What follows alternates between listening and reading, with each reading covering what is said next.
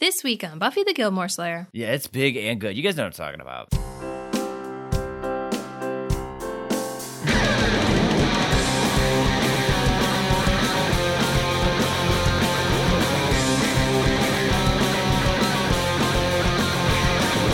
Buffy the Gilmore Slayer. Hello and welcome to Buffy the Gilmore Slayer. I'm Brian Morris. I'm Stacey Kulo We're comedians. and a couple. And I've never seen Gilmore Girls, one of Stacy's favorite shows. And I've never seen Buffy the Vampire Slayer, one of Brian's favorite shows. So we're watching both shows together, all seven seasons, comparing the episodes as we go. And this week we watched season 4, episode 5 of both shows starting with Gilmore Girls, The Fundamental Things Apply. As well as Buffy the Vampire Slayer, Beer Bad. We don't really know what the Gilmore Girl title means. The Buffy one very clear. They they make it very clear what that one means. Yeah, it's kind of contrasting, right? The Buffy title's like, this is obviously what's going on. Uh, this one, I don't know. If you know, let us know. Yeah, chime in. We want to know. We did realize something from last time, a connection we failed to make. Oh, yeah, that's right. allowed in the podcast. I think I mentioned it in the episode description, but the whole Lord of the Rings thing coincides very well with the whole Spike needing to find and protect a ring. Yeah. I don't super remember Lord of the Rings, but that's part of it, right? Yeah, and Angel, like, destroying the ring in Angel. Yes, we did um, watch Angel where that happens. Yeah, like, he struggles with the right, and he's like, the right thing to do is just destroy it because the power is too powerful. Sorry if that's a spoiler, but I mean, it's still part of the Buffy storyline because Oz is in it. And I feel like those are free game. yeah, it's probably good that we told them. Yeah. But if you uh, want to know more about our thoughts on Angel, check out our Patreon, link in the episode description. How was your world domination?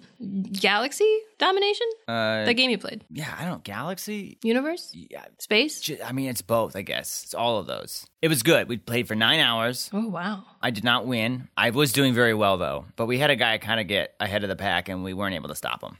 I stayed home and made bee soup. And I ate some of that bee soup. And let me tell you, it was good. Turns out Brian does like bees. I'm into bees now. I don't know. if you didn't listen last week, bees is gnocchi, which Brian previously didn't think he liked. Sometimes textures throw you off, right? Like you eat something and you don't like the texture, and then it's like in your head you don't like it. I think I thought it was like uncooked pasta or something. And then later you're like, oh, it's potato. Yeah, it's made of potato. And I was like, oh, well, potato can taste like that. For some reason, Brian very good with the diction on potato lately. potato. We also went to New Jersey to visit some of our friends who moved out there and bought a house. Yeah, We played Wingspan, which is also very fun. I won that one. yeah, kind of similar to how your friend got ahead of the pack. You also sort of did that in this game. You had a card immediately, and our friend was like, "Yeah, you're gonna win. We don't need to keep playing." But we did, and you won. Yeah. You got all the eggs, So many eggs. but it was fun. They made us pasta. Oh man, yeah, the food was great. Not that any of you guys care, but it was a great time. Yeah, it was nice. Go visit their house. We'll send you the address. We drank some wine this week, as always. You said as always, that makes us sound bad. You mean we want we drank wine because we watched the show. Yeah, we had a nice cheese that you prepared. Well, you found it. and You didn't like make it. Well, I bought it. I didn't just find it. I found some cheese. It was like, it's probably good. Yeah, that's how you guys get cheese, right? You Right. go outside and look for it. Yeah. But we had a 2020 Tempo Vero Merlot. Mm-hmm, I think we fucked up. It says it pairs well with pizza, ribs, Chinese, and pasta with red sauce. All things we love, but all things that aren't cheese. Yeah. So I think it would have been better with a different food. Yeah, maybe. It didn't complement the cheese. It wasn't bad. Does anyone eat wine and pizza? Is that a combination anyone does? Yeah. What? If you go out to like a fancy pizza restaurant, you'd get wine, like an Italian place. I, I guess so. I guess I've never done that. We just grew up on Pizza Hut and frozen pizza. Yeah. So we and you're want gonna have like a, a fucking nice. Mm-hmm. Pepsi with our pizza. But I wouldn't mind having wine with pizza. Dude, you remember when we made homemade pizza? That was really good. We did that like twice. We should do that again. I don't remember making homemade pizza. We got the dough from the store and then we put stuff on top of it. You remember? Pizza. pizza. We did it. bees. A couple times like last year maybe. Yeah, that sounds familiar. You're right. Are you just saying that to move on? So today's episode. Well, if you want to test out this crazy pizza wine theory, be sure to take advantage of our partnership with Wink.com by clicking on the link in our social media bios or in this episode description. And through November 13th, 2021, if you're listening to this when it comes out ish, there's currently a special promotion where not only do you get your first four bottles of wine for $29.95, you also get $20 towards your second month of membership, which is basically more than one bottle of wine free for your second month. So I would go ahead and do that if I were you, especially if you got a ton of pizza lying around. Mm-hmm. Okay, should we start talking about our showsies? Let's do it. Well, this week we started with Gilmore Girls. Brian, tell us about whatever is meant by the fundamental things apply. So the fundamental things apply is about Rory entering the dating scene for the first time, and also about Lorelai's strained relationship with her mother Emily as she tries to get the inn set up, hmm and also about her friendship with Luke, I guess. I guess. So this episode starts with Rory coming home, which is like pretty much how all the episodes are starting right now. Her Yeah. pulling up in her hybrid car with no sound. It did have a cute little sound when it drove in, didn't it? Yeah. Lorelai's trying to do some gardening because Babette bought her some like bulbs to help her forget her loneliness, I guess. Yeah. But she forgot about the bulbs and they've all gone bad, but she's still trying to plant them, I guess. Everyone's so concerned about Lorelai now. Yeah, everyone in the town is, which is kind of sweet, I guess. Yeah. But this scene is kind of fun because Lorelai and Rory like joke around about stuff and like get bulb juice on each other, and it's just like this fun scene where they're just playing around and joking and genuinely enjoying each other's company. And I don't know, it's kind of nice to see that because I feel like a lot of drama shows are just like, no, they're generally good, but you want to see the drama. It's nice to see the fun parts. At Yale, though, Rory is having some issues with her roommates. Paris and the running roommate, Janet, are fighting because Janet gets up at 5.30 to start working out, which wakes Paris up too early, so Paris is upset about that. I've decided I don't know where I stand on this fight. Yeah. It seems like Paris is being unreasonable, but if this girl is like getting up and loudly exercising in the common room at like 5 a.m., Mm-hmm. maybe she could do that in her room. Well, in her room, she's probably got other roommates. No, it's four people in the suite. Paris and Rory share, and the other two have their own little rooms. They don't share? No, Oh. there's three bedrooms. I didn't realize. Yeah, she should be doing that in her room then.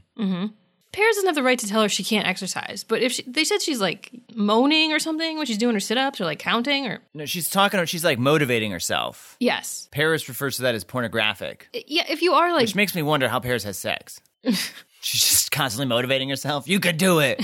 probably Enjoy the pain. pain. Well, that's what she says in the show. Oh, right. But if she's like, if she's waking him up with their alarm, that's whatever. They got to get over that. They got to fall back asleep. She's got to get up at that time. That's when she gets up. Deal with it. But like, if she's actively keeping them awake by being loud in the living room, then that is a conversation. Yeah, but I mean, the way they're handling it is not great. No. Paris is using chairs to like bar Janet into her room in the morning, and then Janet like glues her glue gun closed, the tip of it, which by the way doesn't make sense. You can't do that because glue guns, the tip heats up. So if there's glue on there, it's designed to melt it. Uh, but one day, Paris shuts off Rory's alarm because I guess she didn't need it. I don't really understand why she shut off Rory's alarm. Yeah, quite she's just honestly. like, what's the point of having an alarm when you're already awake? It's like, well, because Rory needs to wake up. Right. I shared a very intimate room with roommates, and I don't remember the alarm issue ever being annoying. Like, I'm sure we woke up at different times, and I don't know. I think I just got lucky with personalities of other people. They would just fall back asleep if I got up first or whatever. Yeah, I mean, there's the sleeping with a partner or in the room with somebody whose alarm keeps going off and they keep hitting snooze. I've been guilty of this. We've tiffed about it before. Oh, yeah. But uh, th- this is different. She shuts off Rory's alarm, which leads to Rory waking up late for breakfast. She's literally got like a couple minutes to get down there in her pajama pants and her bunny footies. Is that what you call them? Slippers. Slippers, Bunny yeah. slippers and a robe. She goes down there and she gets like one leftover like piece of waffle, and then she runs into Marty. You guys remember Marty? He was the naked. he Naked was- out. Naked out. You've never been naked out. That's when you're drunk and you pass out, but you're naked. So naked out right now, man. I said they were knocked out. Stacy says that stuff in her sleep.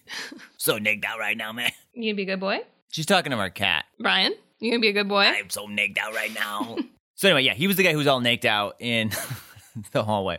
Well, he runs into her and he sees that she doesn't have much food, and he's like trying to be sweet. He's like, "Oh, I usually grab too much food. Do you want some of mine?" And she's like, "Oh, I don't know." And he like kind of like forces her to go meet his friends. It's weird. He like grabs her and like she clearly wants to go back to her room and doesn't want to meet them, but he just like pulls her over there anyway. It's a very similar scene in Buffy, Yeah. where she's sort of forced to hang out with four dudes she doesn't know. Well, I feel like in Buffy though, she's totally down. Yes. Uh, and this Rory's like, I don't. I'm in my pajamas right now. But it's a similarly like aggressive meet and greet. I totally agree with that. And it's four guys. However, this one is clearly like Rory's like, I'd rather not be doing this. So he brings them out over to meet the breakfast crew. That's what they call themselves. And these are I don't even know if these guys are friends. They just started having breakfast together. One of them is Glenn. Yes, the guy from the party. Yeah. So she meets these guys, and like it's a weird meeting. They're all like, "Oh yeah, we heard about your robe. That was nice. We all tried on your robe." Marty's like, "No, they didn't. Don't listen to them." He's a, clearly like a sensitive guy, so I'm interested about meeting Marty. But she's like, okay, I'm, I'm going to go to my room now. And then Marty immediately realizes that maybe him dragging her over there against her will was a bad idea and is like, oh, I'm sorry I embarrassed you. I just haven't had the nerve to talk to you because it was so embarrassing how we met. I saw how you were dressed now, AKA, you look embarrassing right now. It's like not a compliment. so I felt like I could approach you. Thank you. Yeah, I mean, in Marty's defense, I feel like he's just not a good like speaker. Yeah. I think he's awkward, but I feel like the idea was that he was trying to be sweet. Meanwhile, at Luke's, Lorelai is on the phone doing business calls for the inn. I don't know why she's doing all this business stuff at the diner. Why? She doesn't have a place to do it other than her, house. She has a whole house. Maybe she doesn't feel comfortable like having clients over at her house. I mean, it's normal to meet a client in a cafe.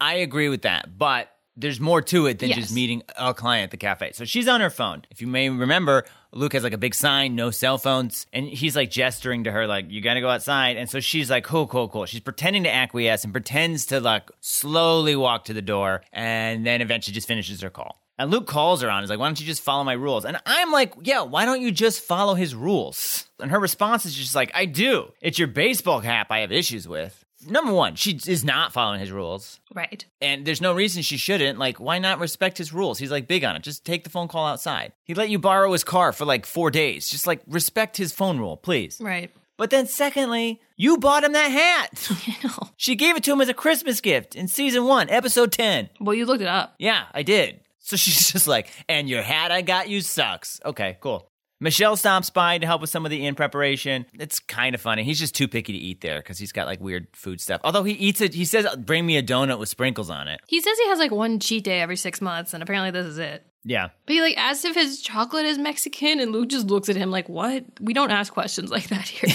Yeah. It's like, how would I know? It's like, check the box. It'll say. then Emily calls. With a ponytail. Oh, yeah, you're right. She had a ponytail. You were like, I've never seen that It's before. very weird. Couldn't get a haircut or something. She wants to know if Lorelai's coming to dinner or not because, as we noticed last time, sometimes Lorelai doesn't go to dinner, and she needs to know because all of her dinners are like extravagant, and she's got to like pre-plan them all. Lorelai like pretty much doesn't answer her, and then she like gets up and like starts throwing stuff at Luke until he turns around to get him to yell at her to get off the phone, which I guess is funny. yeah, yeah, I'm sure people chuckled at that. I don't know. but not you. no, I'm still mad about the phone from her. I mean, she could have just been like, "I'm at Luke's. Phones aren't allowed." She didn't like need to hear the audio from Luke. yeah, I mean, I, in my head, it's funny. Yeah, it's funny. Sure, it's funny. Okay. Did you think it was funny? Yeah. I mean, yeah. I saw where it was going. Yeah. I don't know. Are you going to talk about the hamburger? Oh yeah, we need to talk about that hamburger. Oh, yeah. So there's an extra in this scene. An extra, extra. Yeah, totally. So this guy's just like eating a hamburger. No, he's not. not. okay, you're right. he's got a hamburger. He's got a hamburger. It's clear that like he's instructed, hey, don't eat any of the food until we're sure we got the shot. yeah. So this dude like is picking up the hamburger and just like brings it up to his face almost to eat like seven times. Every time we pan over, he's still got this full ass hamburger in his hand. It switches hands. He brings it up to his mouth. We don't see it, but then we see it a little bit later uneaten. He's right by the door. When Lorelai like goes to get up to pretend like she's gonna leave to talk on the phone outside, you can see him very clearly then. No one in the history of the world has held a hamburger this long. Yeah. Are you hungry or not, dude? yeah, like no one's been hungry enough to eat a hamburger and then spent the next five minutes just gesturing with it. That was so funny. He's not even like talking either. He's just like listening to the woman with him talk. Yeah, well, he doesn't eat his hamburger. Back at Yale, we see Rory in one of her literature classes arguing with another student about the meaning of The Sun Also Rises. Did you guys ever read that? I read that. Did you read that? No. It's about bullfighting and a guy with a penis that doesn't work. Wow. That's like the main plot? Well, the main plot is about, I mean, I haven't read this in a long time, but it's about a woman who's like sort of a bunch of guys want to be with her. Buffy. Yeah, it's about Buffy. Uh, the teacher of this class is the same teacher that was teaching the class when they visited Harvard. So he lost his job and got a new job. I at guess Yale. so. and Rory really liked him, so she made sure to get his class. Well, I'm sure Max Medina will be there soon. Can't wait. Yeah. Max Medina. So she's arguing with this woman, but the woman, it's so funny because like people in at least at my college is uh, they didn't speak this way. Like she's arguing something and the woman's like, "Oh, please." to Rory's point of view. But then another guy sticks up for Rory, or rather takes Rory's side in the debate and is like, "No, I think Rory's got a point." And then class just abruptly ends. It seemed like the the teacher wanted them to keep going and then he's just like, "And we're done. I got to get back to Harvard." as they're exiting class, Rory's leaving with the guy and they're talking, and he sort of like casually, you know, asks her to dinner that weekend. And she turns him down and says, You know, uh, I'm not going to be free, but maybe sometime in the future. Do you think that was her just like nicely letting him down by saying, I would? It's not like I never would. I just, I'm not, I'm not interested right now. I thought in the moment it felt like she didn't realize she was being asked out. Right. But then later, when she's talking to Lorelai, I think she did know she was being asked out. Right. Exactly. And there was that time where Paris didn't know she was being asked out, and Rory pointed out. So I think Rory knows what that looks like. Yeah. Yeah. Yeah. But then I think she kind of let him down very harshly. Well, I don't know. Saying that like I would sometime in the future, I feel like is saying like it's not that I don't like you. It's just I, I don't want this to be a date. I don't know. But she didn't say that. She's like, "Oh, let me know how it is. Maybe some other time." I don't know. I don't know. It just didn't feel like a very sweet letdown. If she is interested in going out with him, I don't know how you let someone down though. It's I don't know. if she really did have plans and that's why she couldn't go, I think she should be like, "Oh man, that sucks. I have this thing I need to do Saturday. Maybe next weekend." Yeah, I guess in my head she doesn't want to do it again next weekend though. That's true. I don't know. It felt weird. It felt like she was being really dismissive. We find out later she's got reasons for not wanting to date him. So I, I guess she probably just maybe didn't want to date him. Yeah. Rory heads back home to do laundry because someone took her clothes out of the dryer and like put them on the ground. I guess she found one in the trash. It sounds like someone hated her, Yeah. so they're re-dirtied now, and she's got to wash them again. So she's gonna do that at home. I feel as shit. I don't know how many times like the laundry mat next to us. Like if you go like a minute after the dryer's gone off, your clothes are out of there. Yeah. somebody's in. I don't blame them, but sometimes it's like I, I was like a minute away. You couldn't wait thirty seconds. That's uh, minutes or or sixty seconds. Well, I'm you aware. like to take that big good one. that big good one? Yeah. Machine. The big good machine. Yeah, it's big and good. You guys know what I'm talking about. the big good machine. I wouldn't tell it I'm not free this weekend. okay. Lane swings by very quickly to like down some pizza because she's getting garbage food at home as always, and to remind us she's in the show. She's only in there for like 60 seconds, 60 seconds, or as I say, two minutes. She's gone very quickly. Rory tries to eat the pizza, and Lorelai's like, "No, that's not for us." And then Lane comes in and grabs it, but Lane only takes two pieces of two pizzas. Like, was that one pizza entirely for Lane? Yeah, I guess. Maybe she she bought it and she just heats it up for her every night for dinner. Yeah, maybe. That's a good point, though. I didn't think about that. But like, the other pizza was for them. Are they different pizzas? Eat whatever pizza you want, Rory. While Rory and Lorelai catch up, they start talking boys.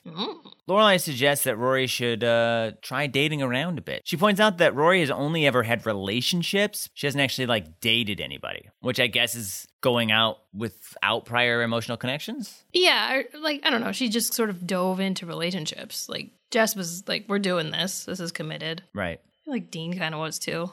Yeah. Rory accuses Lorelai of not having dated either. We've seen her date in the show. Yeah, she went on a date with that guy from her business school who was a little boy, She went out with Don Draper, aka John Hamm, aka Peyton Sanders. and Alex, who we're just trying to forget about. Yeah, uh, we've just did, did Alex like piss off the writer?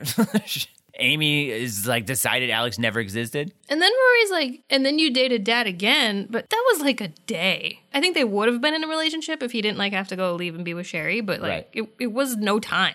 Rory says that the guy in her class is weird because he carries a water bottle everywhere. I feel like that's a super normal thing. well, Lorelai calls her out on that. She's like, "Oh yeah, hydration. That's creepy." Yeah. Um, Rory essentially just walks away from this conversation, and it's kind of funny because Lorelai's like, "Are we done talking? Did I win?"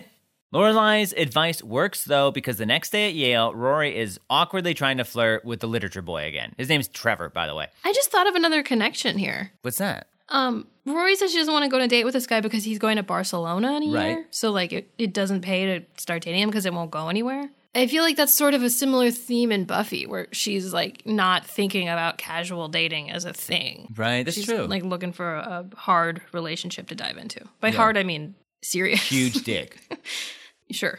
Oh, it's not what you. I didn't mean not difficult, like Oh, okay. Oh, uh, okay. like a serious relationship. Mm-hmm. Like they both don't have a concept of not being in a very committed relationship. Right, I get that. And they're being encouraged to try other things. Well, she starts talking to this guy, maybe tries to be a little flirty, but he seems rather uninterested, which I get. He was just turned down last week by her or la- earlier this week by her. She follows him on a class and then just like keeps giving him some pretty big hints that maybe she would reconsider that dinner invitation. I like this scene a lot though. I thought Alexis did uh, like a great job here of being like playful with Trevor and like flirty. She's all like, "Yeah, talking about books makes me so hungry. I'll probably be hungry like all weekend, especially Saturday." He gets the hint eventually and asks her out. Yeah.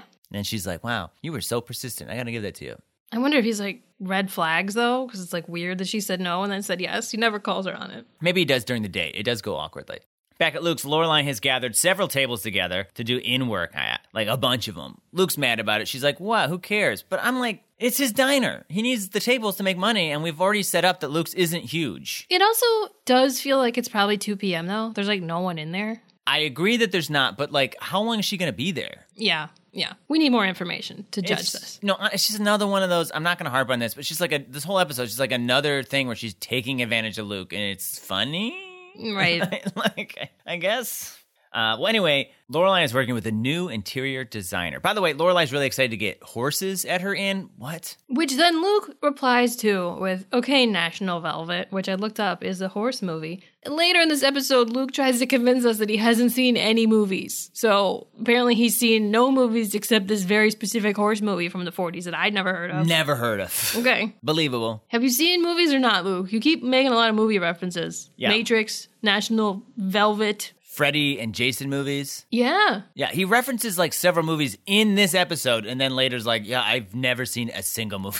Figure it out, Paladinos. In the past. Yeah.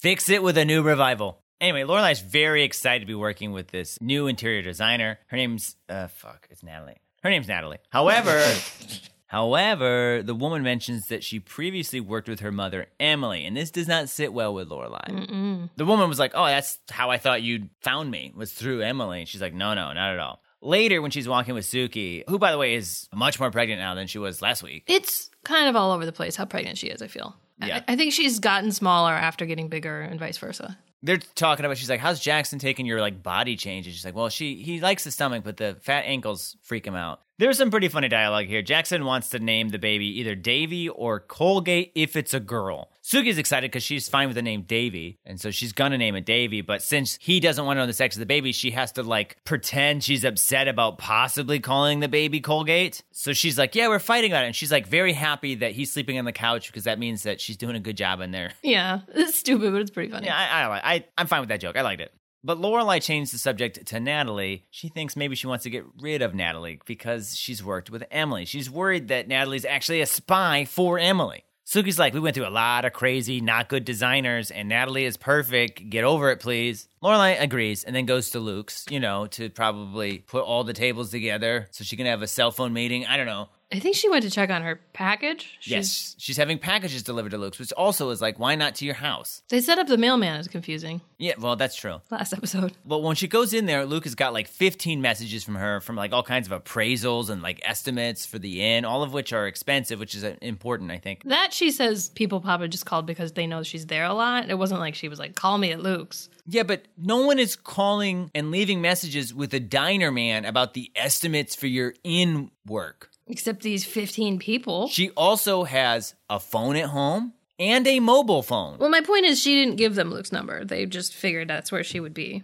My point is that doesn't make any sense. I I know, but it's not Lorelai's fault. Even if I knew you went to the same diner every time, I would call your cell phone and leave a message there to make sure you got it. I wouldn't be like, "Hey, diner man." Tell that to the 15 people. I just felt like it was bad writing. Yeah, yeah. I it's thought, weird. like, I legit thought it was like bad writing. Especially since they've like set up in this episode, she has a cell phone that she's using for this business. exactly. Well, Luke's pissed about it. He's also clearly in a bad mood, which is maybe why he's blowing up on her all the time. Uh, there's this like sweet dude there that's like, "Oh, hey, Luke, can I get that thing now? I'm running kind of like tight on time." And he's like, "Oh, you're in a rush, huh? All right, well, let us all stop and do your thing." And hands him a ticket. I the whole time I'm like, "What is happening right now? Is he getting food? What is happening?" It was weirdly established what was happening. It was confusing. yeah. And then the guy's like, "I will never take another free thing from you." I'm like, "What are you talking You about?" gave him free dinner? What's up? Yeah. He really like gives it to this guy too. He's like, I hope you choke on a hot dog. Dude's being like not aggressive at all. Turns out Luke's upset or sad because he had bought tickets to a Yankee game a while back for him and Nicole. And he just kind of sat on those tickets and they were just like a constant reminder that his relationship didn't work out and he's alone. So he decided to give them away.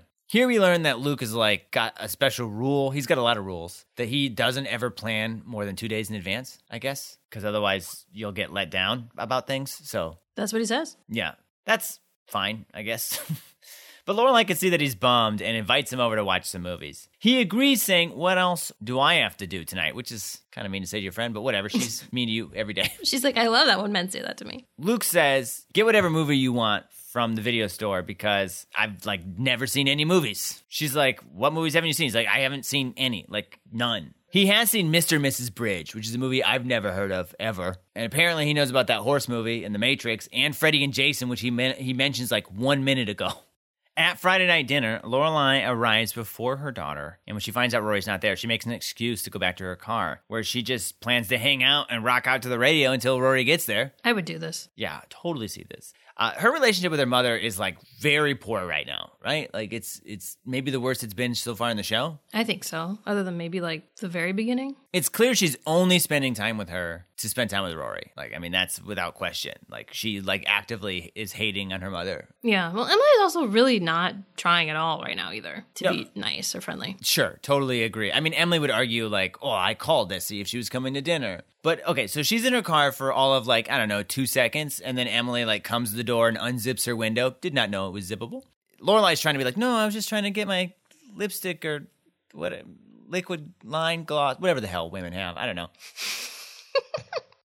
Some men have it too. I don't know. It's like a some makeup thing. And she's like, "Well, it's right there. So you're obviously lying. Come inside." Lorelai goes inside and like sits down, and Emily is just like so mad at her. She's like, "I'm mad at you because you didn't tell me that Suki was pregnant." Lorelai's like, "Well, how do you know Suki's pregnant?" And Emily's like, "Well, I have my sources." Well, that freaks out Lorelai a bunch. We could just tell she's like, "Oh, Natalie. Natalie's a spy. Like that's got to be what this is." But then Emily's like, "Does it bother you not knowing how I found out?" it's just so evil. Oh yeah. Well, she does it to like dig because specifically Emily says, "Does it bother you not knowing?" And Lorelai's like, "Yeah." She's like, "Yeah, me too. Like it's bothering me that you're not telling me stuff." But it's like you ruined your relationship with your daughter, so fuck you. I'm sorry, but Yeah, you it's- did this. Emily. It's hard to feel sympathetic for Emily at the moment. It's almost like Emily, why don't you come out and apologize and be like, "Hey, I want to make things right." That's just you're not though. You could do that. You could swallow your pride for one second. I don't even remember why they're fighting because Lorelai paid her back. Yep, that's what it is because Lorelai paid her back. How dare she? But then Rory shows up, and Rory mentions that she went on a date, and Emily is a She's gonna go on a date. You're right. Emily shows up and she Rory men- shows up. Richard comes home. Rich is not in this episode. he is. He's in the background. He's got this hamburger he will not eat. okay, you're right. I had all the names wrong. Okay, so Buffy comes home. Rory shows up and she mentions that she's gonna go on a date. Uh, and Emily quickly becomes annoyed about this because Rory maybe sort of asked him out. She didn't, but she like made him aware that she was free. And so she's a harlot now, I guess, in Emily's eyes. She's like, you gotta conduct yourself correctly when you're in the real world now at Yale. There's a pretty funny line here where Emily says Lorelai can't loan Rory clothes for the date. She's all like, you will not dress her up in one of your Sex in the City outfits. But then the really funny line is Lorelai is like, "How do you know about Sex in the City?" She kind of just doesn't answer. That's Yeah. the end of the scene. I'm guessing it's the same informant that told her about Suki. She's like keeping her up to date on Oh, uh, yeah. Sex in the City, or maybe she and Luke get together and watch The Matrix and the Sex and the City movie. I don't know. Yeah, they have a secret movie club. Yeah. Not knowing who told Emily about Suki is really getting to Lorelai. That's a lot of names in that sentence. Good job. I'm proud of you. Um, later, when Suki and Lorelai are looking for in furniture, Lorelai's like kind of cold to Natalie and starts suggesting like everything they're doing is fine and they've got tons of money, so don't worry about it. And so Natalie sort of like consents the vibes weird, I think, and so she like excuses herself to go outside. Lorelai and Suki both look really pretty in this scene. I think Lorelai looked great in her outfit from the previous night from Friday night dinner, but I noticed she wore these like glasses that were like really what's the word narrow. Yeah, like not as big and wide of frames as people wear now. it's so we were just talking about this back in this time when this was on and before i remember always thinking that like big frames look stupid Mm-hmm. but now like big frames have come back and i'm like on board for it and i feel like this narrow frame she was at wearing kind of made her eyes look squinty and i was like oh yeah I, I wish i could go back and give you these frames She'd be like, "Who are you, little boy?" and i'd be like i'm from the future i know digger he's gonna be important soon i can sense it I guess you were like 19. You weren't a little boy. Oh, that's what you meant. I thought you meant now, and I was like, I don't know why she's calling me a little boy, but you know, whatever. She she jokes around a lot, so I get it. Suki like tells her, You gotta deal with this. Go talk to her. So she goes outside, she confronts the woman, not confronts her, but is essentially like, Hey, I don't get along with my mother and I don't communicate with her. And this woman's like, Well, just so you know, I haven't talked to your mom in forever. I did enjoy working for her, but that's in the past. I don't think I'm gonna see her again. And truthfully, working on the inn is like my dream job, and I would hate to lose this opportunity. So I like don't need to talk to Emily again. Suki also confirms that Natalie didn't know she was pregnant until like she showed up today. So Right. Natalie isn't the one that told Emily. We never Exactly. find out who told. It could have been Rory. Yeah, I was thinking that it could have easily been Rory or anyone in the town. I don't know that she's in contact with that many people in the town. Uh, you just need to talk to one. Her name's Miss Patty.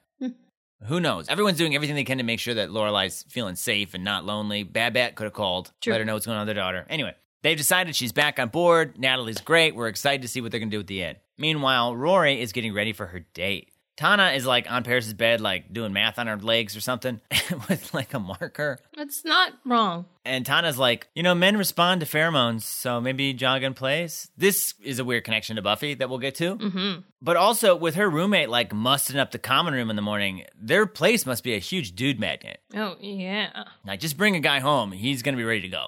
Paris has planned a quick roommate meeting to heal. You can't see this, but I'm doing air quotes A lot of them. to heal, but it's actually just like a laundry list of issues she has with Janet. Janet just explodes on Paris, and I would too. I'm on team Janet. Janet claims the reason she has to exercise is because she has a partial athletic scholarship. yeah. I didn't know this on my own. I read it somewhere, but apparently Ivy League schools do not do athletic scholarships. So this is either a lie or another Palladino problem. Yeah, I mean, I would have, if I was writing this, I would have said that was true. I did not know that. Yeah. So Janet just explodes at Paris. She's like, You're impossible always, and you're also always super negative, which is true, man. Like, Paris is never positive. Janet's like, I try to imagine like what you must have had to go through growing up. And Paris is like, a lot. yeah. She's also like, Your craft corner is a mess, and it smells. Paris decides to settle this all with a race that she challenges her to. Paris is great. Rory just leaves with the day. the fight's not really resolved in this episode, is it? No, unless, uh, yeah, we don't see the outcome of that race, so we don't know what happens. But Tana's like, they're gonna have a nice musk. She's creepy. So then it's movie night. Luke shows up and he's brought like a ton of extra food for her because, you know, he's in love with her. This is Eh. a weird transition because I mean there would have been a commercial break IRL, but it, it cuts from Rory like closing her door to Lorelai opening hers. Right.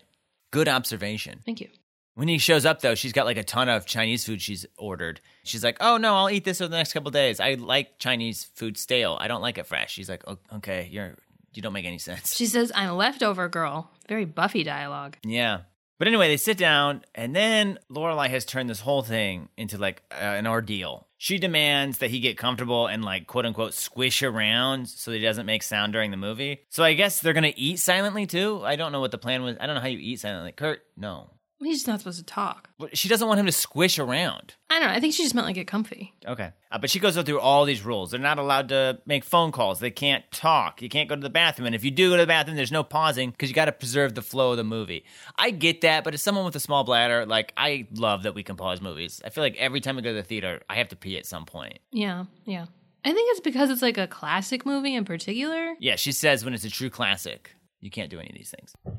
Luke, that's not your name. The cat just jumped on the table, and Brian called him Luke. Kurt, get down. Luke, get out of here, Luke. She goes through like all of these rules, which I think is hilarious considering that she can't like follow any of Luke's cafe rules. He's like one cafe rule. It's weird that he didn't put that in her face. yeah. I thought the train thing was funny. Yeah, she makes a joke. First off, he doesn't know what the FBI warning was. He's like, Yeah. "What's this?" So he's never seen a movie, I guess. I have a theory that we're going to address in a minute. But she makes a joke about like, "Hey, so just so you know, I know when people first saw movies, they got freaked out when the train came towards the screen and they all ran away screaming, you're not going to be hurt." And he's like, "Haha, that was kind of funny." Yeah, because that's like a real thing that happened, right? Yeah. I wonder. This is a hype, this is a fan theory, okay? What if Luke is just lying so he can spend time with her? Because he makes all these movie references, which seems impossible if he's not seeing movies. I can't confirm nor deny, but I, I like it. And then later, he fast forward. He's like, I'm trying to get to the good parts because we're not going to finish it. But he would have no idea what the good parts are. Exactly. Hmm. How would he know what the good parts are if he's never seen it? It could just be that funny, oh, Luke does, he's a weirdo. He's, of course he hasn't. Or it could be that, no, I want to spend time with Lorelai because I'm in love with her.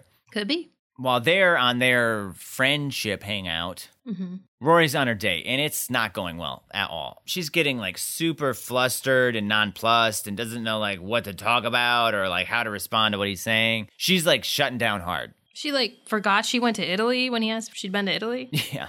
She doesn't understand why this isn't working though, because they're both intelligent people who like books. They should be able to talk. But this reminds me a lot of like our first date. Which wasn't really a date. It was like a friendship hangout, but we both were into each other. secretly. We didn't know that. Right, but there was there was a spark there, and I remember hanging out with you and getting lunch and thinking a little bit like, oh, this is nice. Yeah. But like, I just still remember being like, God, like I had nothing to talk about. we were doing something for our improv group that we were in. We were like printing T-shirts. Yeah. Just happened to be alone, and then we were like had to get food out of necessity. It wasn't even like a let's meet up thing. But I didn't mind that we were getting food. I No, think. but Yeah. then I was like, wow, this sucks. Having to talk to this guy. No, not really. But it just felt awkward. like everything should have been working. Like I was like, I know this woman. She's funny. She's clever. She's intelligent. We're a good match. We should be clicking, but like nothing was clicking. It's like the gears weren't catching. I don't know how to describe it. It was sort of just like brain fog. We like couldn't think of what to talk about.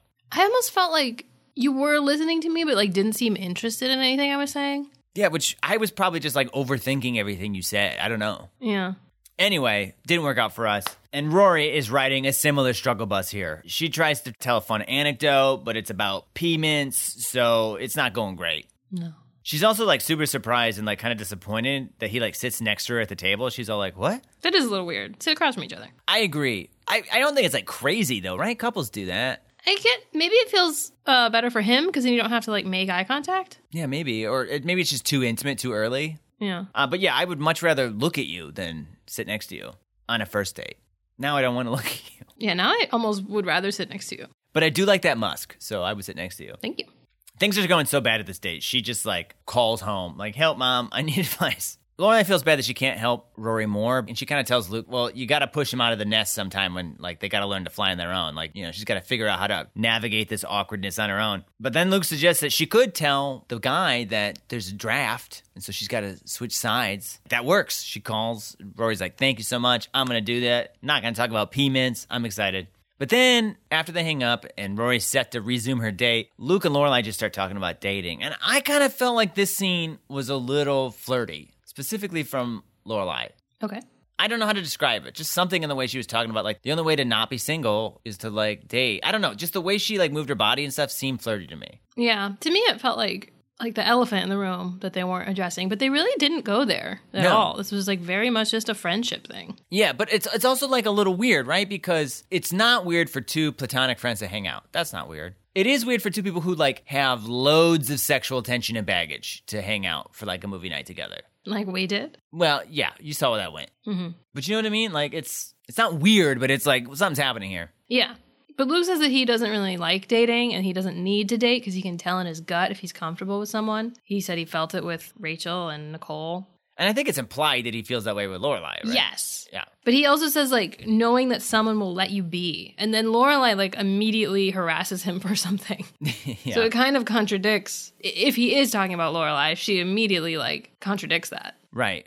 Also, she has a fundamentally different opinion than him. Yeah. She's like, well, no, you got to do a bunch of trial and error. You have to spend a bunch of time with someone to see if you're like a good fit. Is that what she's trying to do right now? Is that what's going on right now? I don't know. Like uh, there's there's tension for us watching the scene, but it doesn't feel tense for them. No. Also, you know, she's still dating Alex, I think. So Yeah. She doesn't remember that. Can you believe someone would just forget they have a boyfriend? Yeah, I, I really want Alex to show up one day and be like, you just stopped calling? like, I've been leaving messages at Luke's and I don't think he's giving them to you. It's appalling. I'm like, you said appalling. Like, there's a Paul coming up, isn't there? There's a What? character No, named I just Paul. said the word appalling. oh my God. Who's Paul? Who is Paul? Oh my God, we're going to find out. Okay. At some point, Lorelai like gives up on the rules and goes to get dessert, and the phone rings. So while she's gone, Luke answers, which I think is weird. Why I would never answer the phone at someone else's house unless they asked me to. No. He answers the phone, and Emily's like, "Who's this?" And he's all like, "Who's this?" Which is like, "No, you're the one who's weird on the phone." No one expected a man to answer the house inhabited by two women. Right. And while they're holding the phone, not on mute, Lorelai's just explaining how she doesn't want to talk to her mom and how it's like a rule to she wants to always dodge phone calls from her mother. Emily gets on the phone though, and she just starts complaining uh, about a couple things about the rules. She's like, "Oh, so now who can talk to me? Make me a list, please." It's pretty sassy, but she sort of has given her shit for talking to people a lot. Yeah. But also, we find out that Emily had called Natalie to see if she could do some more work. And Natalie was like, I can't work with you anymore. And Emily pressed her. She finally told her the truth. I don't know why she ended up telling her the truth at all. I don't feel like she should have. Yeah, I like I get why Emily's annoyed, but she's giving Lorelai such a big guilt trip about it. Yeah. And Lorelai's like, Well, you know what? I'm not going to work with her anymore. You can have her. And Emily's like, Don't fire her on my behalf. She's like, I'm going to fire her. Don't worry about it. She's fired. Which I'm like, No, don't do that. That's awful. We just had a scene where Natalie was like, This is my dream job. I won't talk to your mother. And Emily made it confirmed that, like, Natalie didn't want to tell her the truth. So like this poor Natalie is just like collateral damage because of your relationship with your mother. To be clear, we don't see her get fired, so I don't really remember if she does or doesn't. Uh, I guess I don't know, but she ends the scene saying, "I'm gonna fire her tomorrow." Yeah. And Emily's like, see you Friday. So that's sad. But then the scene ends with Luke shushing her, so that's kind of funny. Yeah. Then we jump ahead to after Rory's date. She comes home to Lorelai's, where Luke has fallen asleep on the couch. And they say, he looks comfy there, doesn't he? Mm-hmm. I find it interesting that Rory never questions why Luke is there. Because she never told Rory she was going to be hanging out with Luke. She told Rory that Luke gave her that advice. Right, but in that moment, I was surprised that Rory wasn't like, what's Luke doing there? Well, I mean, they're friends. He's been over to their house before. Yeah, he's, He's been not. over their house a bunch of times. He's not often there on a Saturday night alone. He's there at random times doing housework. Wasn't housework time. It was Saturday time. What? You know, Saturday time. Does that mean sex? What is? Yeah, date night. I didn't. It didn't bother me at all because he wasn't like in the bed or something. I don't think it's that weird that like a. I mean, they know Luke so intimately. I don't know. It doesn't seem that weird to me. Yeah, I was just a little surprised Rory didn't question it on the phone and then that she didn't mention anything about it at all when he was in their home sleeping. Sure. She like freaked out about Max Medina being there one time. Yeah, but Max Medina is, you know, it's a hunk of man. Sure. Anyway, um, apparently he fell asleep during Hard Bodies. They hung out through Casablanca and tried to make it through Hard Bodies, which is a comedy from the 80s I'd never heard of. The two start talking about the date and how it didn't really work out. She's maybe not interested in seeing him again. And Lorelai points out that Rory, until now, has been pretty lucky with guys because they've sort of just been there. And now she's going to have to hunt. She's going to have to go find guys, which kind of sets up, I think, where the season's maybe going to go. I don't know. We cut to another scene. It's late at night. Rory's going to go pick up some laundry, uh, and she notices that it's been taken out of the dryer. But there's a nice guy there who said, Yeah, I saw that, so I put it in my basket to keep it clean. She's like, Oh, nice. So he seems like a nice guy. She notices he's got some band stickers on his basket that she likes, and they start to like talk and kind of hit it off, it seems like. Uh, and so when he starts to leave, she sort of has this like thought, like, "Hey, you know what I'm gonna do?" And she's like, "Hey, do you want to grab a coffee sometime?" And he's just like, uh, "Yeah, I'm not interested." Walks away. Yeah, kind of rudely. Yeah, and then she feels super rejected. Not rudely, but he could have said it nicer. You're right. He could have, yeah. I, I liked it though because it was like, yeah, Rory, like it's not always gonna work, and this is your, your first time ever being rejected. Yeah. I think so. Usually guys just literally fight over you. Yeah. So she's got like, wait, what? But don't you want to fight someone in an alley to be my friend? Yeah. Uh, so I like that ending actually quite a bit. he was rude, but you know she's gonna find that in the world. So Stace, do you think this is a good episode? Definitely not bad, but not really, no. I feel like this episode was good on emotional levels for a couple of things, but I feel like it really lacked that many good jokes. Yeah, like Emily was just obnoxious and not particularly funny. Like sometimes her and Lorelai fighting is is either very good because of the drama or f- funny because their their bitterness towards each other can be funny. Right. So I didn't really enjoy when she was on screen too much. Yeah. The Luke and Lorelai stuff was like fine, but again, nothing special either emotional or comedically. I didn't really enjoy the Natalie storyline. I don't know. That just wasn't that interesting. Maybe Lorelai even seems like a bit of a baby for like needing to have a completely separate life. And I get it. I get her mother being is being awful, so I get why she'd want to separate that. Uh, and Rory's dating was like kind of whatever. I don't know. Marty was so much. The actual date itself was bad, so it wasn't fun to watch. Right. But I mean, the concept of Rory learning about dating and like thinking about that as being something she's going to want to do going forward, and Luke and Lorelai's perspectives on what dating is, I, that, that was all interesting. Yeah. But yeah, I, I don't know, just kind of another forgettable episode. I thought. Yeah, I hear that. Did you like it?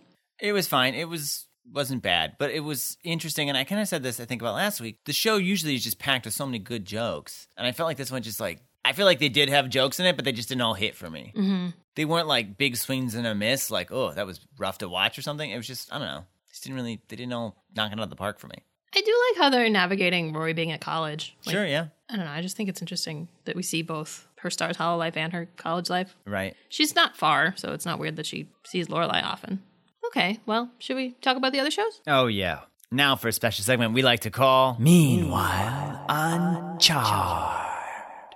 Charmed was another popular WB show airing around the same time that neither of us have seen, But we're discussing it anyway. based only on its IMDb summaries. Brian, what happened on Charmed? Meanwhile, on Charm Season 4, Episode 5, Size Matters, while investigating a creepy old house, Paige involves the Charmed Ones with a demon named Gamil and are all shrunk to the height of five inches. Is Gamel related to Gagnar? I'm going to say yes. Gagnar, the demon from Buffy that was teeny tiny? Those five inches tall? yeah. Paige needs to get her shit together. What is going on? Stop involving the charmed ones and stuff. I know they're like your maybe sisters, but like, I don't know, just like have a normal day where you work your library job, come home, cook a snack from the Book of Shadows, and go to bed, Paige. Yeah, don't be like, hey, you want to hang out with my friend Gamil? What does that mean? She involves them. Yeah, I know. What? It's- They're doing a heist together, and like, and we also got Gamil. He'll get us in the window by shrinking us down. I mean, that's what happened, but I bet she thought it was like a game night or something. But Mm-hmm. Oh, okay. He wanted it to be a heist. Ah, I see. She thought they were going over there to play, you know, um, Catan, which was maybe out then. It was out then. Okay, Catan. And they were like, yeah, cool. We, you know, don't really do stuff like that anymore. You know, just hang out, play games, don't deal with magic. So, you know, she's like, oh, cool. My friend Gamil came into the library today and he wants us to come over. Turns out it's not even his house. It's a big, spooky, old, creepy house. And he wants them to get shrunken down so they can break in. Because he Steal. can't shrink down. To steal something? Yeah, it's a gem of tomorrow. Tamara, Mm-hmm. um, which is actually the gem of tomorrow, but that's just the way it's pronounced. Yeah, he has like an accent where that's how he says it. You gotta get the gem of Tamara. It's a gem that allows you to see into the future, but yeah, just Tamara. just one day. Yeah, just one day he'll get Tamara. So he shrinks them down. They have no idea what they're doing. They eventually bring him the gem, and uh, they yeah, use- it's not hard once they're shrunk. That's like the hard. He had a great idea, yeah. It takes like three of them to carry it out. and then they have to walk all the way back home, which is far when you're that small. Yeah. but Andy's so excited. He's like, "Oh my god, you guys know what it's like," and they have this big, like, really fun day where they hang out. Yeah, they have a game night Yeah, in the cupboard. hmm and they play Catan, but like they're like on the board, and it's like super fun. And Yeah. Cole comes over and helps them play. Yeah, because they can't. It's hard for them to hold the cards. The Yeah. cards are this, the regular size. Totally. Uh, but then at the end of the day, the spell wears off, and they all get big. Yeah, it just wears off. Yeah, And you know they maybe committed a felony by heisting that gem. that's a felony. I don't know. Can't be good. Can't be legal. Yeah, they commit a felony, but no one ever finds out. Right. so it works out. And Gamil is just out there still. Looking at Tamara Yeah, what does he want the gem for? to look at Tamara. He he's got a betting issue. He's doing a lot of bets. Yes. And it turns out Tamara is bad. It was a bad day. Yeah, So he just uh, stays in the whole next day instead Yeah. of doing the next gambling or heisting thing he had planned.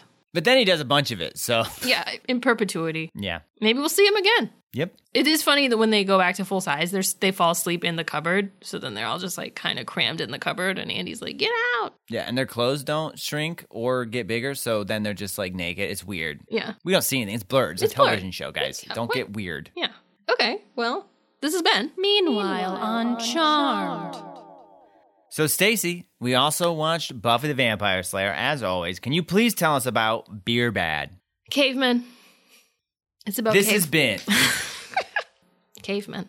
That's really all there is to say. yeah, Okay, let's talk about it. let's do it. It opens on Buffy kicking ass in the graveyard, per usual. But Parker's there? I think she's kicking more ass than used, right? She's like fighting a ton of vampires at once. There's definitely a lot of asses to be kicked, that's Yeah. for sure. But what's Parker doing here? Visiting his fake dead dad? I don't know if his dead dad is fake, but it could be. She tells him to hold on, and then she kills like 12 vampires to some Nintendo music. And Parker's like, Whoa, that was so hot. I treated you like shit, and you saved my life still. I want to make things right. Will you ever forgive me, puppy dog eyes?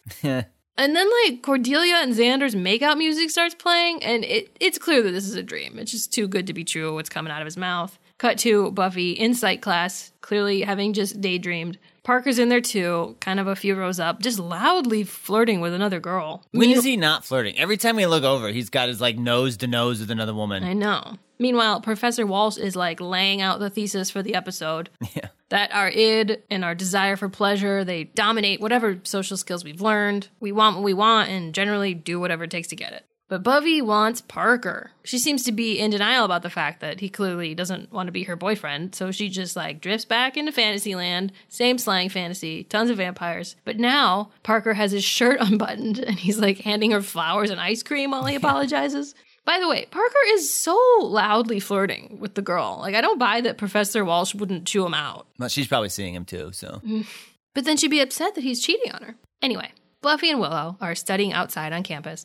Xander shows up trying to do a bit with like a lighter in Buffy's face, who's like not having it. He goes on to explain that he just got a job at the local pub and that he wants Buffy to like pretend to be a lonely drunk unloading her problems on him. This would have made sense to tell her before he started putting a lighter in her face. Yeah. He's just like, why don't you get what I'm doing? I feel like if he were friends with Rory or Lorelai, they would have played along. Is this from a movie or something? Like, I kind of knew the premise of this episode, but I had no idea what he was doing. Like, is, is this a specific? He's like putting the lighter in her face and being like, having a hard day, ma'am, or whatever. Like, he's a bartender hoping she'll unload her problems on him. The thing is, is I can't tell you because I don't know, but like The lighter wanna part of say- it seems weird. Yeah. I want to say, like, no, this is a thing, but I've also seen this episode before. So, like, maybe I'm just remembering this episode. Yeah. I, like, the concept of a person talking to a bartender feels familiar, but the lighter part I didn't get. Whatever. I guess he's gotten a fake ID to be a bartender because they're 18, 19, I imagine. I think you can actually be under 21 and serve alcohol. You just have to be 18 to serve it. Maybe it depends on the state. But Willow and Buffy are really unimpressed and unsupportive of this. He clearly did this to be part of their college life, and they just don't really care. Willow's got a date tonight with Oz, so she can't come to the bar. Buffy's too wrapped up in her Parker problems. She's hoping he'll realize that she's really the one for him, and she just thinks he has intimacy problems because of his dead dad. Willow's like, shut the fuck up. Parker sucks, dude. There are better men where the mind is stronger than the penis. And then Xander weirdly, loudly, clearly dubbedly yells, Nothing can defeat the penis. Say it again. Nothing, can defeat the penis. Oh, was that your voice, Stacey? It seemed not like it was you at all. And then he's like, Too loud, wasn't it? It clearly wasn't loud. Like he just said it regular and then they redubbed it to make it louder. It didn't even sound like Nicholas Brendan. And no, I was like, where is that coming from? Is this the monster? Are they showing up right now? It's very weird. I get Buffy thinking that she could be like the special one to tame Parker. I can't say I wouldn't have those thoughts, you know, if, if she's like got this huge crush on him and they had an intimate moment. Like, I know they had sex and that's a very special thing for her, but like once you see him very intimately flirting and later kissing other women, I don't know. It was like one night. You, you got to get over it I mean, I am totally on your side. they did hang out for like a week. Although most of the intimate stuff they did was just like one night, like they kissed and had sex one night. It's not like they were a couple or even like he did this to her for like a month or two. Then it would make a little more sense that she was at a, having a harder time understanding how he wouldn't want to be with her. Yeah, but I feel like you gotta think about it from Buffy's point of view specifically, where the only like relationship she's had, other than like really pithy, pathetic, like you know, she was Kyle or fifteen, something. yeah, whatever, like have been like all in end of the world, I love you forever, will sacrifice myself for you relationships. Yeah. And sex has been a very big deal for her. She's had it once and it had a lot of baggage that came with it. So I feel like it isn't crazy that she's like having trouble dealing with this. It's Yeah. the second time too that a boy has had sex with her and then just like ghosted her.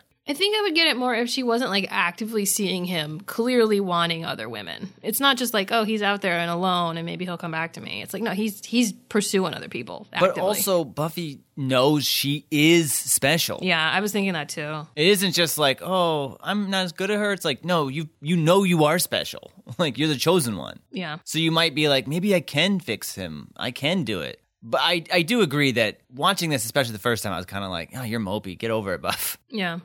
Turns out Xander's not a very good bartender. Everyone's yelling at him, but Buffy decides maybe she will go to the bar, where she sees Parker very flirty with another girl, and then she runs into Riley. That seems to be happening a lot.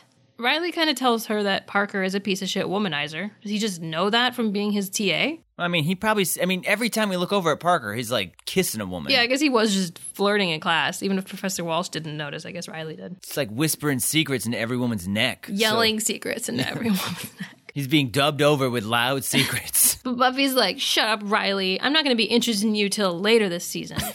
so he leaves. Xander successfully does his lighter bit on a girl with bangs almost worse than Buffy's in amends. But then this college dude just like swoops in and starts doing that scene from Goodwill Hunting where the college guy in the bar tries to one up the townie with his knowledge. Like, it's just like that. He's like using big words like, oh, aren't you impressed by how smart I am? But come on, dude. This is Sunnydale High University, not Harvard. Did you say Sunnydale High? Yeah, that's what I've been calling this college. it's the same school, but it's college now. They're just so mean to Xander. Yeah, it's, it's it's absurd how mean they are to Xander. Like, this isn't like a hard college to get into, I don't think. no, definitely not. Xander, I guess, didn't get in, or at least didn't try. I don't know that he would have the money or the want to go. Right. Yeah, they make fun of him for like trying to what talk to a girl for two seconds. Yeah, they're like, girls don't want guys like you. They want the college guys. I'm like, yeah, they want the Harvard guys, not you, you fucking townie. He's probably, Townie plus. he probably grew up there. He just goes to the college. yeah, I mean he tries to sound smart as shit, but it sounds like bullshit. And then he orders a pitcher of Black Frost, which has already been very prominently product placed, so we know something's up with the beer. And then Xander tries to be all tough guy. He's going to make him show ID or he's not getting a drop. And then the owner just walks by and he's like, just give him a beer. That was really funny. Which makes sense in retrospect, but it was also very funny. They just undercut Xander's like Authority, yeah. Yeah. Just give him the beer. Buffy's sitting all sad at the bar. She's starting to realize what Parker really is, I think. If only there were some signs. She kind of jokes about the idea about not killing him, but leaving him in a dangerous vampire ridden cave, which isn't so different from where this episode goes. Xander's trying to comfort her, but he gets yelled at to go back to work, and he tells her not to go anywhere, but she immediately gets up to leave. And then one of the smart, I'm doing quotes, a lot of them, One of the pseudo intellectuals. Yeah. comes over with his friends and very weirdly propositions her to stay. This is very Marty, but it's like they're just a row of four of them in like all different brightly colored shirts, just like popping out behind each other like Russian dolls. it's very like they're all in a line. It's like what the fuck is happening? you were pointing out, you're like, "Wh- what do they want to do? Do they all want to bang her? Yeah, but because they say you're a very beautiful girl who should be covered with men. It just it's, like some of their language is very creepy. Buffy's not so sure, but then she sees Parker leaving with the girl he was with, and now she is down. They're all sitting at a table chugging their Black Frost. Black Frost is the only beer, they say. That can't be good. They're still trying to have their intellectual conversations, but the beer's affecting them a bit, like kind of just regular tipsiness, dulling them, you know, standard beer drinking stuff. They don't seem too drunk, but like not quite as with it. They disagree about the topic they should be discussing, but they definitely agree that they all love this beer, even Buffy. Meanwhile, Willow and Oz are at the Bronze. Apparently, Oz missed class this morning. They don't say why. And then a new band starts playing, and Oz has a weird little feeling in his tummy or something. The singer of the band is the woman that Oz exchanged a passing glance with one time. We saw this in a previous episode. He seems very entranced by her, kind of like he can't take his eyes off of her. He doesn't want to leave when Willow suggests they go home and fix his tummy with soup. And she's basically like singing at Oz. And Willow's like, uh, what the fuck? Do you like know her? This is weird. She's like, I fucking am hard. And he doesn't know her, but he says he knows her name, which is Veruca, like from Willy Wonka. And he's like familiar with the band, but he doesn't really know her.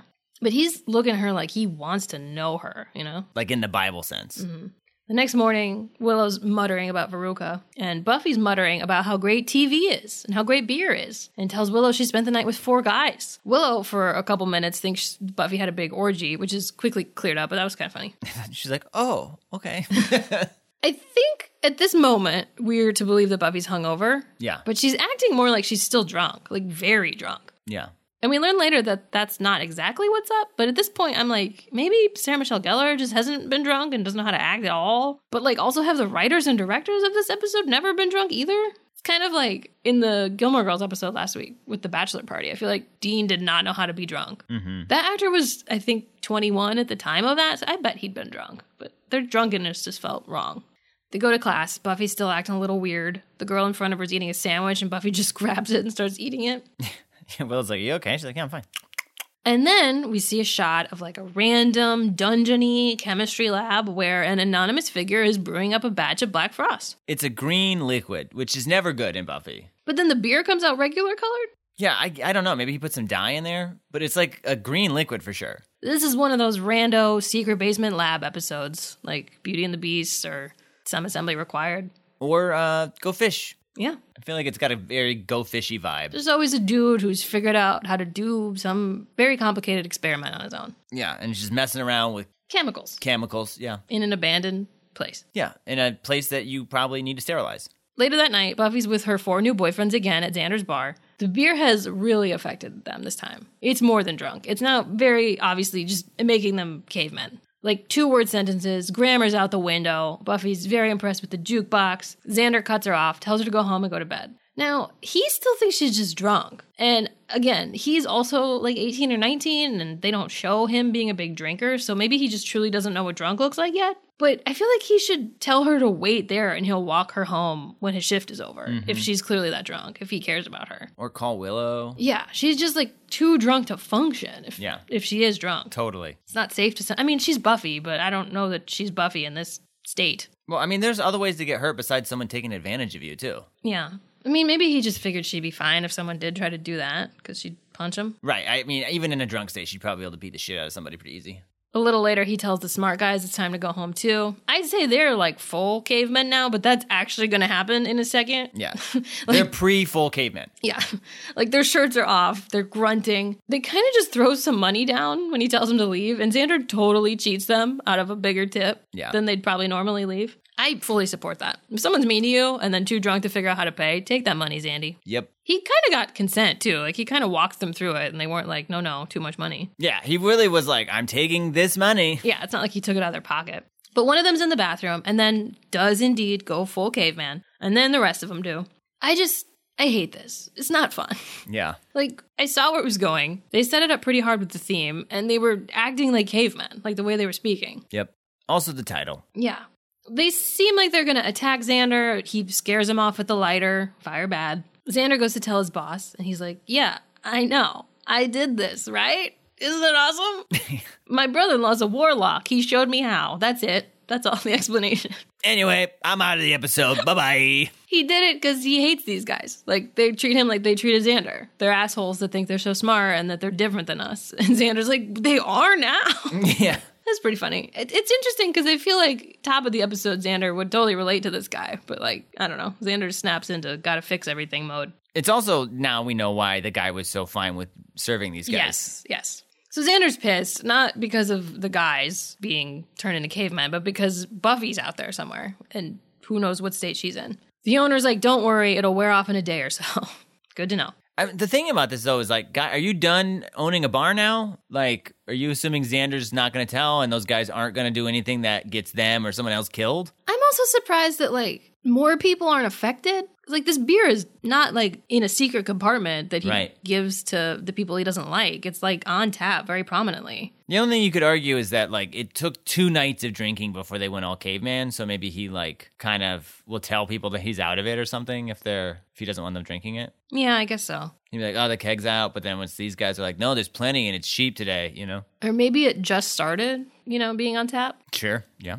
Meanwhile, we're just seeing like long, long scenes of these dudes being cavemen outside, climbing trees, falling from trees. One of them laughs at the other ones for just an eternity. Yeah, oh, these scenes aren't even fun to watch. one of them finally hits another one, and then that one laughs for a while. It's like, God, we're gonna do this again? I'm gonna get full five minutes of this guy laughing too? Is this what happened to the guy Sunday was friends with? That's why he's such an idiot. Yeah. He was maybe he drank one of these guys Yeah. and then he's like, "Whoa." And then one of them gets hit by a car. Good. Hit all of them. Keep them coming. Keep coming, cars. And then they smell some women. That can't be good. nope. Tana told us that men are attracted to women's pheromones. And those women were running. Yep. And we know from Professor Walsh, Walsh that the id is strong. Yeah. Also on this night, Oz asks Willow if she wants to go see Veruca's band again because he's going to be sitting in with them. And Willow's like, definitely not. I'd rather study. I mean, that's something she would do anyway, but she's clearly upset. She kind of just walks away without saying much nice to him. And he, he can tell she's upset, but they Right. definitely don't resolve this in this episode. I guess he missed class again too. This time he said it was because he was practicing, but I, I don't really know why he's missing class. That's if that's supposed to be related, that's not explained why. Yeah. It might not be. He's always been sort of absent. Mm-hmm. But Willow goes to a coffee shop where she s- happens to see Parker. This is a location we haven't seen yet. It's a kind of cool, quiet, underground coffee shop, kind of a cave, if you will. I don't know if that's intentional. Willow confronts Parker. She's like, How could you hurt Buffy? And he's like, I don't think I need to explain myself to you or anyone else, Willow. And he's kind of right. Yeah. Like, he maybe owes Buffy an apology because he did sort of trick her and lead her on, I think. He made it sound like he would call that same night and didn't. And he definitely was like trying to get something from her in a manipulative way. But he goes on to tell Willow that you shouldn't have to like preface casual sex with like, hey, just so you know, this doesn't mean we're going to get married. But like I said, I'd argue he did sort of purposely treat Buffy that way to get in her pants. Yep. But if that's how he wants to live his life, he doesn't deserve to have Willow judge him for that. Well, I, I think she can judge him, but like, He doesn't owe her anything. right. He kind of explains that being able to have just a one night with someone is a thing and that Willow just doesn't get that, which he I also think says he's sorry for hurting Buffy. He didn't mean to lead her on either. Yeah. And I think this kind of opens Willow's eyes a bit since she's having trouble with Oz. She's sort of finding this interesting, at least. Do you? Yeah. I didn't feel that way. Well, I mean, this is going somewhere different than we expect, but like, I- I do feel like she's hearing this for the first time that like being casual is an option because she's only also been in a very committed relationship. Mm-hmm. But then he immediately starts to play his fucking mind games on Willow too, and it seems like she's falling for it, but she's not. The show tricked us. Willow tricked Parker. She calls him out. She's like, "You're just trying to find a woman and drag her to your den. Men haven't changed since the dawn of time." Cue cavemen just busting into the coffee cave with their women to do God knows what. I mean, I know what, but God does too. Yeah, it's an interesting thing, right? I feel like the elephant in the room in this episode is like, oh, you're gonna take advantage of these women. Also, are you gonna fuck the elephant that's in this room? Why is the elephant here? And they knock out Parker and Willow. Xander has gone to Giles for help. Giles is pissed that Xander gave her beer, whether he knew it was evil or not. And he kind of jabs at Giles for being a rebellious young lad himself, which is fair. But He's like, you did like demon stuff. like, Yeah, we can have beer. You were like in a cult. she also like has saved the world multiple times. If she wants a beard, motherfucker, like she can have it. Yeah. Well, Xander almost indicates, like, I'm not her dad and neither of you, so just chill. They arrive at Buffy's dorm where she's gotten quite the head start on some cave paintings. And she's just like shouting Parker bad. She's in not great shape. Yeah. She's not full caveman. Like, she doesn't have the caveman face, but she's acting the part pretty. I'm glad she hasn't regressed back to having those season three amends bangs. I do think her hair is longer, though. Yeah. in this state that Yeah. that somehow happened. They're trying to reason with her. She gets real close to Xander and says, "Boys smell nice," and Giles is uncomfortable. Just it's not not liking it at all. Xander mentions beer, and then Buffy's all like, Buffy want beer. Giles tells her no. Buffy reminds them that she's strong, and I think they both have a realization that she might be a caveman, but that probably doesn't mean she isn't still strong as fuck, which could be an interesting combo. Yeah. Yeah, it doesn't Giles say like, yes, Buffy strong. He's like, oh shit, I'm afraid. And uh, she kicks both of them and runs away to look for beer. I feel like what they should have done, and I realize I'm thinking after the fact, is be like, okay, we're gonna bring you beer, and then brought her some like O'Doul's fake beer, or just, uh, or just any other kind of beer. Yeah, You know, tell her we're gonna do the thing you want, so she doesn't like freak out or get mad or whatever. that's interesting. Or That's- take her to like Oz's cage. we at the library that doesn't exist anymore? Where does Oz go when Well, he's yeah, Oz has to go somewhere. We actually do see where he goes fairly soon, but um, Oh, okay. Yeah, I wonder. They don't really say, but I wonder if the beer has some kind of addictive property. Because, like, Buffy really wanted more, even after the first night. yeah. But if she's just also regressed to like basic desires, and the beer was making her feel happy, Yeah, yeah. But yeah, you're right. It could go either way. It could be either one, So I wonder if a, an alternative beer wouldn't do it for her. right?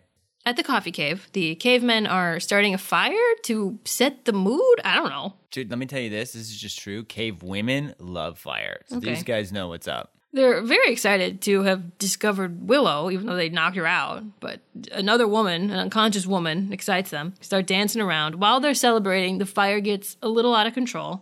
Xander has caught up to Buffy, and he's like, Come on, there's gotta be some Buffy in there. And then Buffy notices the fire. And as she established in the season three finale, fire bad. So she runs to the cave, is what I'm calling the coffee shop because it's it's a cave. She assesses the fire. She finds the fire extinguisher and just like chucks it at the fire. Yeah, that was funny. And then she sees unconscious Willow. So there is some Buffy in there. Like she clearly recognizes she's got to do something to help Willow. Xander has arrived at the fire. He goes in, immediately leaves coughing. Spoilers, everyone makes it out alive, and no one seems to have any problem breathing or needs to be hospitalized. So I'm not sure why Xander couldn't handle it for 10 seconds, but no one else seems affected after many, many minutes. Right. Like they'd have to go to the hospital. Oh, yeah. They're in there a while. Like I don't even think they're being tended to at the end. I mean, I guess they're all on the floor. Yeah. With- I mean, you're still probably going to have some smoke inhalation. They'll just be a little less. Parker wakes up and he's like, I can't breathe. Meanwhile, Giles is trying to describe caveman Buffy to some people in the dorm to no avail. Yeah, he's like, walks with like a sideways limp. Buffy discovers a window near the ceiling because we're in a basement. She kind of swings herself up there, kicks open the window. The caveman managed to climb out. The non willow women climb out. Okay, one of these women has been conscious the whole time. Like maybe she was drunk, but you'd think she'd like know to find something to put out the fire. Right. There's a fire extinguisher. I'm guessing there's water in this cafe. Right. Also, when the guys are freaking out, maybe try to run or something. I don't know. Yeah, she's just like sitting there, very awake with her unconscious friend. I, I can't believe she didn't have like any kind of Yeah. response. Right. Anyway, Buffy manages to pass Willow through the window to Xander. Parker's still in there. Buffy's having this whole internal caveman debate whether she should save him or not because she she does remar- remember that Parker also bad. And remember, she talked about leaving him to die in a cave. He sees her. He's awake. He's like, "What do we do?" And then she just like knocks him out with a stick. Yeah. But then we do see her grab his arm, like she might drag him out. Cut to outside. The fire department's there. Everyone's fine. Buffy's still very caveman. Xander has confined the cavemen to some rando's van. Parker comes up to Buffy to thank her for saving his life, just like in her fantasy. He apologizes, asks for forgiveness. She thinks about it, and then hits him with the stick again. and then her friends and Giles just kind of clump up behind her and stare at him lying on the ground and just walk away, not too concerned. End of episode. Maybe They- Parker dies. They leave so much to be dealt with by other people. Like those cavemen in that car, we might want to deal with that. It's just some random guy's car. But also, like, did Buffy just like kill Parker? Right. She's hit him twice in the head now, and he had some pretty bad smoke inhalation. Yeah, and Buffy, uh, Buffy's strong. Buffy's strong. Parker might be alive, but might have brain damage right now. So, Brian, was this a good episode? This is probably season four's best episode. No, this is a bad episode of Buffy. This is pro- I honestly think this is the worst episode of Buffy. I knew it was supposedly bad, but I'm like, I'll give it a chance. I mean, let's be fair. There are a couple funny moments in the episode. Mm-hmm, It's right? good jokes. There's a couple of really funny jokes, like when Willa thinks that she maybe banged four dudes. Like that was funny. Giles is funny always. Yeah. Uh, but it's just, yeah, it's like you said, it's just like watching the guys be cavemen isn't fun. It's stupid. It's like eye rolly. It's a lot of it. And the story doesn't make any sense. They don't like go arrest. Is he, is he still doing this? Is this bar shut down? I wondered if this was fun for Sarah Michelle Gellar or embarrassing. Right. It's good. Yeah. oh, also, Cal Penn is in this. Yeah. yeah, he is. Fairly famous actor playing just like one of the caveman boys. Uh, but no, I would say this is not a great episode. I'd say this is a pretty poor episode of Buffy. I kind of liked the opening scene. Yeah. like just the juxtaposition of her daydreaming and like slang and this fantasy and like the theme being explained by the teacher i thought that was kind of cool and well done Yeah. but uh, even the theme throughout though just felt so heavy-handed Yeah. Um, I do I do want to say special shout out to the scene with Willow like subverting our expectations and like calling Parker out. That was also good. yeah But it's it's just got so much bad in it too. yeah You're right. They were like hammering home like the id thing. Remember when we talked about that? We're talking about it some more. and also kind of like drinking can make you do crazy things maybe is like Yeah. something they're trying to say Uh, like this is what happens when you drink for the first time like you might get out of control i don't know this sh- show's not really going for like a preachy message like that but maybe that's in there too a little bit Maybe. I can see that. So yeah, there was definitely stuff I enjoyed. Xander had some funny lines. Willow had some cool stuff. Definitely interested to see where this Oz thing is going. Xander is written so interestingly. Like I feel like some scenes he's just like, God, there's too. This is too much. Xander. You're being too much. Like the beginning of this episode, she's like too much. But then like later when he's like concerned about Buffy, I, I liked that. So I don't know. Even once he knows what's up with the beer, though, he's like, freshman girl can't handle her beer. Like, it's like, no, it's not that. She's been like poisoned. Right. I don't know. It wasn't good. You don't think it was good 20 some years ago either, right? No, I didn't like it the first time I saw it. Yeah. I And really. just like the title feels like they were like, ugh, uh, we don't beer bad. I don't know. It's about cavemen. yeah. I, I mean, I had no idea it was about cavemen. I, I figured by the title it was about Buffy getting drunk and having regrets. Right. but I really was going into it hoping to not judge it too harshly. Yeah. Yeah, then it, it became hard to to not. Okay, well, we'll try again next week. So which episode do you think was better? Gilmore Girls. Yeah, it's Gilmore Girls. Gilmore Girls wasn't good, but Buffy was so bad. Totally. If you're out there and you enjoyed Beer Bad, that's fine. I just feel like the whole caveman thing to me is just not interesting. But it wasn't like the episode was like a dumpster fire. There were moments. Cave Fire. Cave fire, yes. But, you know, if you liked it, that's totally fine. Like, I- it's our opinion subjective, but it just like did not work for me at all. And even though this wasn't a strong Gilmore Girls, it was still better. Sorry. If you guys want to watch along next week, we'll be watching Buffy the Vampire Slayer season four, episode six, Wild at Heart. As well as Gilmore Girls season four, episode six, an affair to remember. In the meantime, we'd love to hear your thoughts on the episodes discussed in this podcast. What's your experience with beer? Did you think Rory knew she was getting asked out the first time? Do you think she let him off well or poorly? Why do you think Laundry Boy rejected her? You think Luke was faking the movie thing? Do you know what Xander's lighter trick is from, or what the title of Gilmore Girls means? Let us know. Let us know. You can reach out to us by following us on Instagram, Facebook, Twitter, or TikTok at Gilmore Slayer, where we post all kinds of interactive and behind the scenes content. And from our bonus content, you can subscribe to our Patreon page, where we post weekly video reviews of the show Angel, host monthly live streamed watch parties, and share other bonus content. Yes, and shout out to all of our new Patreon subscribers Anna Amaro, Katie, Phoenix, Jessica Donopoli, and Laura Wickizer. Thank you so much. Yeah, thanks a lot. We really appreciate the support. If you want to support the podcast, you can do so by subscribing to our Patreon or by taking advantage of our Y partnership with Wink or by making a one time donation. All of these options are linked in the episode description and in our social media bios. You can also support us by leaving a five star review on Apple Podcasts. We love hearing your feedback, and it really helps get our podcast discovered by even more Buffy and Gilmore fans. And if you leave a review, we'll give you a shout out on an upcoming podcast. For even more comedy content not related to the podcast, follow us at Brian and Stacey. That's Brian with a Y and Stacey with an EY. That's right, we also make comedy sketches, play board games, and review movies in a similar style to our podcast. For all that and more, be sure to subscribe to our YouTube channel, also called Brian and Stacey. If social media is not your thing, you can send us a mail at Brian and Stacey Reviews at gmail.com. Send us a mail Yeah, send us one mail. at our email address. Yes, one mail. We forwarded our mail to our email address. hmm It's cluttered. That's what everyone's doing now. Well, I think it's time to eat. Okay. Bees good. Bees good. Bye. Goodbye. Bye.